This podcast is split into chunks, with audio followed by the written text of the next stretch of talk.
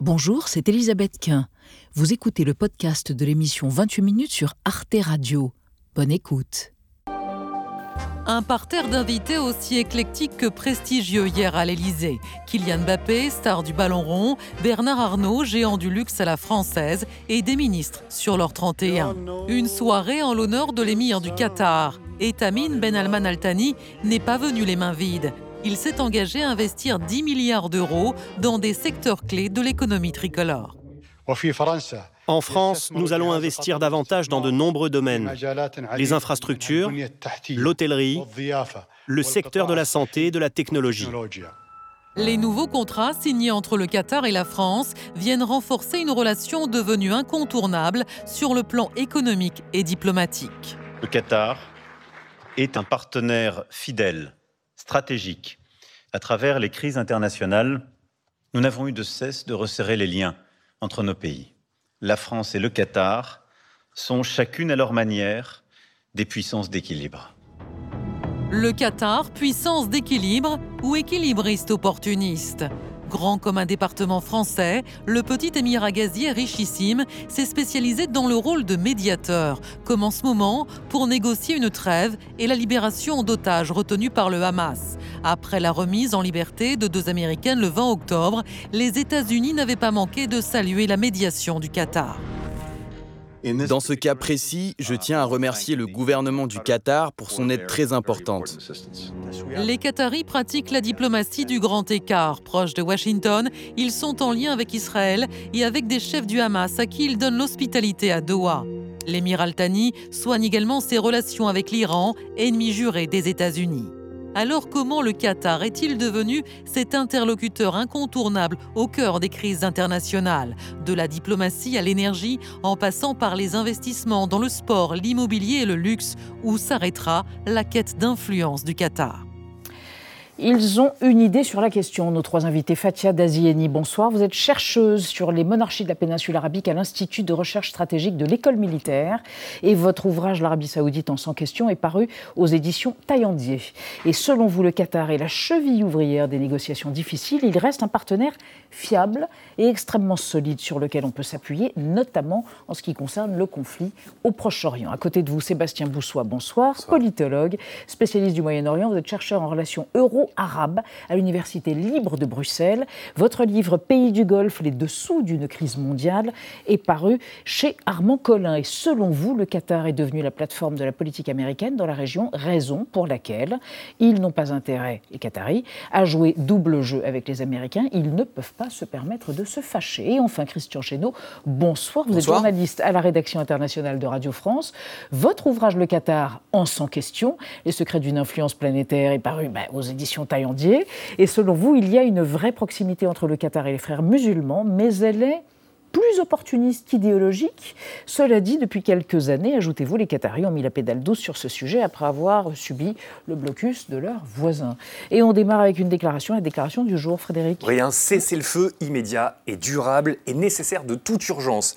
Ce sont les mots choisis euh, dans le communiqué conjoint mm. hier de la France et du Qatar, justement, à l'occasion de la visite d'État de, de l'émir. Fatia Dazieni, sur le Proche-Orient, comment se tout petit État, 300 euh, 000 nationaux, est-il devenu aussi incontournable?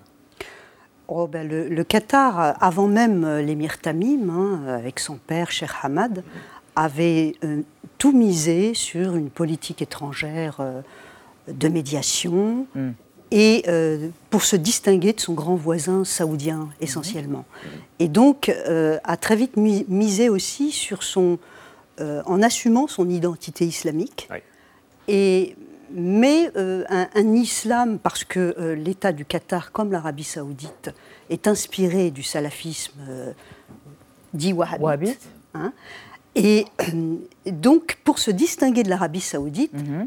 le, Qatar, enfin le, père de l'émir actuel, a fait le choix de se distinguer avec une politique mhm. étrangère extrêmement propre. active. Pardon. Mhm. Il faut remarquer d'ailleurs que le Qatar héberge la plus grande base américaine de la région, immense, mais en même temps, accueille un bureau euh, politique du, Hamas, Sébastien Boussois. Comment expliquer cette sorte d'ambivalence? Alors, pas le en même temps, en l'occurrence. Je pense qu'il y a une volonté de la part du Qatar, et c'était inscrit dans la stratégie euh, nationale de, développement de ce pays, de s'assurer avant tout une survie et une forme d'assurance-vie, quelque part. Euh, ces tout petits pays qui sont des confettis géopolitiques, en réalité, ont besoin de se garantir d'éviter toute invasion, toute ingérence ou toute influence majeure extérieure. Mais là, en l'occurrence, sur le Proche-Orient. Sur le Proche-Orient, c'est ce que euh, j'allais dire. Il y a cette base d'Al Udeid, qui aujourd'hui est la plus grande base américaine hors sol, c'est-à-dire hors territoire américain. Ça, c'est un outil euh, qui permet de garantir la survie euh, du Qatar, mais ça s'inscrit dans une mm. politique globale de diplomatie d'influence, de hard power, comme mm. on dit, et de soft power. Christian Chesneau, pas de libération des otages aux mains du Hamas et pas d'éventuel cessez-le-feu entre Israël et le Hamas à Gaza sans intervention du Qatar C'est ça que ça veut dire, euh, si on bah, résume? Oui, parce qu'ils jouent un rôle clé. Ils ont, ils ont le téléphone direct des ravisseurs, euh, parce qu'ils sont chez eux. Le, bureau politique euh, mhm. du Hamas, chez Khaled et compagnie, Khaled Meshal, ils sont à, Doha depuis 2012. Donc, forcément, ils ont sous la main. Et puis, en plus, ils financent, avec l'accord d'ailleurs des Américains et des Israéliens, la bande de Gaza environ 30 millions de dollars par mois pour payer les fonctionnaires, donner un peu d'argent aux pauvres, etc. Donc, ça, c'est quelque chose, mais qui est connu. Hein. On découvre un peu la Lune, mhm. mais c'est connu depuis longtemps. Et donc, forcément, et d'ailleurs, le Qatar avait un diplomate sur place pendant un moment, justement chargé de distribuer l'aide. Donc, c'est Gaza. Quasiment une mhm. ambassade. Hein. Mhm. Euh, et donc, forcément, euh, le Qatar est au centre, puisqu'il parle à des gens avec qui nous on ne parle plus. Donc forcément, il, est au, centre du jeu. Mais alors, Fatia Daziani, pourquoi le Qatar et pas par exemple l'Arabie Saoudite qui a un PIB cinq fois supérieur, une plus grande puissance militaire, pour jouer les médiateurs justement? L'Arabie saoudite a une position déjà sur euh, l'organisation des frères musulmans très, très tranchée. Mhm. Alors c'est vrai que les Saoudiens, comme ils l'ont dit récemment au mois de décembre, ont veillé à ne pas mettre sur la liste des organisations terroristes le Hamas. Ils ont, mis sur, ils ont inscrit sur la liste des organisations terroristes les frères musulmans, mm. mais en évitant de, prononcer le mot Hamas, contrairement aux Émirats arabes unis. Mm. Donc pour se donner quand même une marge de manœuvre, au cas où. Mais euh, l'Arabie saoudite a délaisser le champ vraiment aux Qataris et aux Égyptiens. Il ne faut pas oublier le rôle de mhm. l'Égypte aussi. Hein. est aussi médiateur pour Absolument. Euh, depuis euh, euh, son fameux plan de paix initié par le roi Abdallah en 2002 et qui avait été jeté d'un revers de main bien sûr par Israël, mais aussi les États-Unis et l'Union européenne. Mhm. Et ensuite, après la guerre civile entre le Hamas et le Fatah en Palestine, eh bien, l'Arabie saoudite a également essayé de, euh, euh, si vous voulez, mettre fin à cette guerre fratricide mm. avec le fameux accord de la Mecque en 2007 qui a échoué et donc les, Saoudiens se sont un petit peu fatigués et ont laissé le, Qatar, le Qatar Alors le Qatar qui euh, subit évidemment de, nombreuses critiques, mm. par exemple celle de ce ministre des Finances d'Israël. Pour lui, aucun doute, le Qatar soutient le terrorisme. Écoutez cette publication postée il y a un mois sur les réseaux sociaux. Hmm. Le Qatar est un pays qui soutient et finance le terrorisme.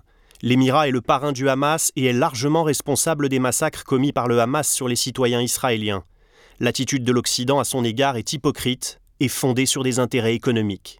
Alors cette critique, on pourrait dire, Sébastien Boussois, qu'elle est issue d'un ministre d'extrême droite du gouvernement israélien. mais, mais l'Arabie saoudite, les Émirats arabes unis, qui sont en mauvais termes, qui étaient en mauvais termes avec le Qatar, disent aussi, l'accusent aussi d'avoir des liens avec les frères musulmans, de financer le terrorisme. Sur quoi se fondent-ils Qu'est-ce qui est vrai là-dedans? Et c'est ça la vraie question. C'est vrai qu'on prend l'exemple de Betzalel Smotrich, qui quand même euh, est extrêmement radical, vous vous l'avez dit, qui a des propos très durs en général avec, avec, hmm. avec les Arabes et, et, les, autres, euh, les autres populations et les hmm. autres pays de, de la région.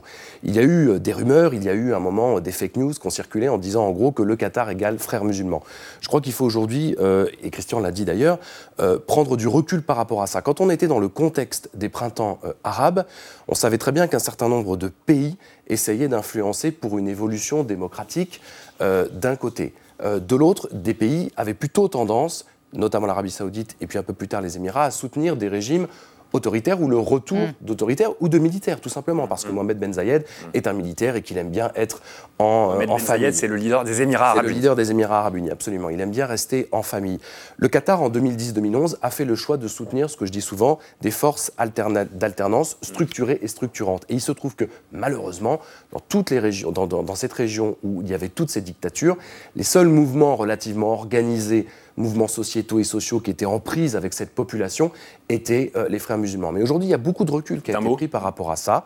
je crois qu'aujourd'hui, le Qatar s'est largement désolidarisé et puis le Qatar a perdu en réalité. Il n'y a plus un seul pays dans la région qui est gouverné par les frères musulmans, si ce n'est la Turquie, mais c'était déjà le cas bien avant les printemps. Christian Chesneau, le Qatar, partenaire de l'islamisme, presque à son corps défendant, comme le dit votre voisin il y a eu plusieurs époques, mais il y a aussi des époques aussi troubles. C'est-à-dire qu'on parle évidemment des printemps arabes, mais il y a eu des accointances, un peu sulfureuses euh, avec des gens en Syrie, euh, du, d'Al-Qaïda. Hein, hmm. On sait bien qu'il y a des groupes radicaux. Oui, où le Qatar a aidé.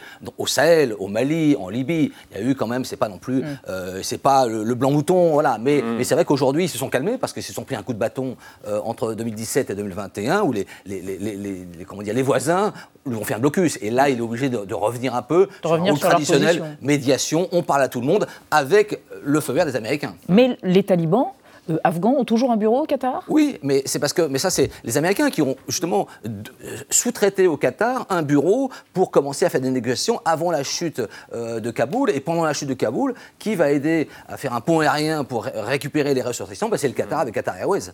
Donc plus d'ambiguïté au niveau du Qatar, vous diriez? Non, mais clairement après le blocus, le Qatar a, fait des concessions. Hmm. Hein. Euh, ils, ont, euh, ils se sont un peu désolidarisés, je crois, avec euh, certains leaders islamistes.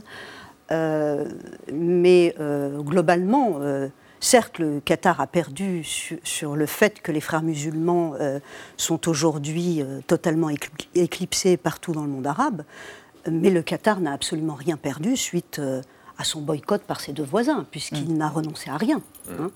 Et moi, je veux bien qu'on suspecte le Qatar euh, pour ses accointances islamistes, mais il y a également des, ambiguïtés des, autres voisins. Hmm. Des voisins qui, euh, euh, effectivement, se, désolidarisent complètement des, réseaux fréristes de, mhm. l'islam des frères musulmans, mais qui financent aussi des groupes salafistes très durs. Christian. Les Émirats arabes unis, notamment au, Yémen, les, certains groupes salafistes très durs, ou en Libye. Est-ce qu'à votre avis, Christian Chesneau, ce sujet du financement du, terrorisme a été évoqué par euh, Emmanuel Macron au cours de ses entrevues avec euh, l'émir, ou bien ça n'est pas du tout le, bon contexte pour le faire? Je ne sais pas si c'est à... Non, parce que là, on est dans une négociation sur les otages, sur le cessez-le-feu à Gaza, sur l'aide humanitaire. Emmanuel Macron, justement, c'est pour ça qu'il y a eu des relations un peu aigre-douces entre euh, l'émir et, Macron, parce que justement, Macron était très à cheval sur la question de l'islamisme, le communautarisme. On sait que le Qatar a financé en France mhm. des mosquées, des associations en, dans toute l'Europe, hein, euh, un peu sous le manteau. Et donc, euh, Emmanuel Macron. Un tabou? Comment? C'est un sujet tabou? Non, moi, avec Georges Manuel, on avait fait un livre sur Qatar Papers où on révélait un peu les, réseaux, les financements. C'est-à-dire qu'il y a eu un moment, une période dans les années effectivement 2010, les révolutions arabes, où il y avait une espèce de Qatar qui était très entreprenant sur toutes ces questions. Mhm. Emmanuel Macron était très vigilant. Euh, il a effectivement mis l'euro là. Il y a eu des, visites là-bas, d'ailleurs avec Laurent Nunez, le patron de la sécurité, qui a fait passer des messages parce qu'il y avait encore des zones d'ombre. Mm. Aujourd'hui, c'est peut-être moins le cas. Euh, et aujourd'hui, Emmanuel Macron, finalement, c'est un petit peu rabiboché parce qu'il était très proche de MBZ. Et aujourd'hui, mm. on, tourne on tourne un peu la page. C'est ça. Emmanuel Macron, 2017, se rapproche des Émirats arabes unis, Mohamed Ben Zayed. Et puis, finalement, à l'expérience, Sébastien Boussois, le Qatar n'est pas si infréquentable? Oui, je crois que euh, d'ailleurs c'est intéressant de voir cette sorte de, de, relais présidentiel. On sait que Sarkozy était plutôt euh, avait une, une, affinité et a ouvert un boulevard au Qatar en France. Ensuite, François Hollande a plutôt été proche de, l'Arabie Saoudite avec euh, Jean-Yves Le Drian et, et je crois qu'Emmanuel Macron... Qui était au dîner hier soir, par ailleurs, qui était à l'Élysée hier soir. On a, on a des preuves. Mmh. Et, et, par ailleurs, je crois qu'Emmanuel Macron, je ne suis pas sûr qu'il avait une mmh. vision si stratégique et si euh, au départ intelligente ou analysée que ça en réalité. Je crois qu'il s'est dit, tiens, je vais peut-être aller un peu au milieu. Sauf qu'effectivement, euh, les Émirats arabes unis en 2017 sont quand même à la manœuvre, avec, en tout cas en sous-main largement euh, devant l'Arabie Saoudite pour mettre, déclencher ce, blocus contre le, contre le mhm. Qatar. Euh, les Émirats arabes unis, entre-temps, euh, soutiennent des présidents pas si fréquentables que ça. Je pense à l'Égypte, par exemple, ou certains dirigeants pas plus fréquentables au Soudan. Donc il y a vraiment une, à un moment un point de bascule où Emmanuel Macron s'est dit aussi, avec la guerre en Ukraine et en Russie, on a aussi besoin euh, de gaz, on a aussi besoin d'investisseurs.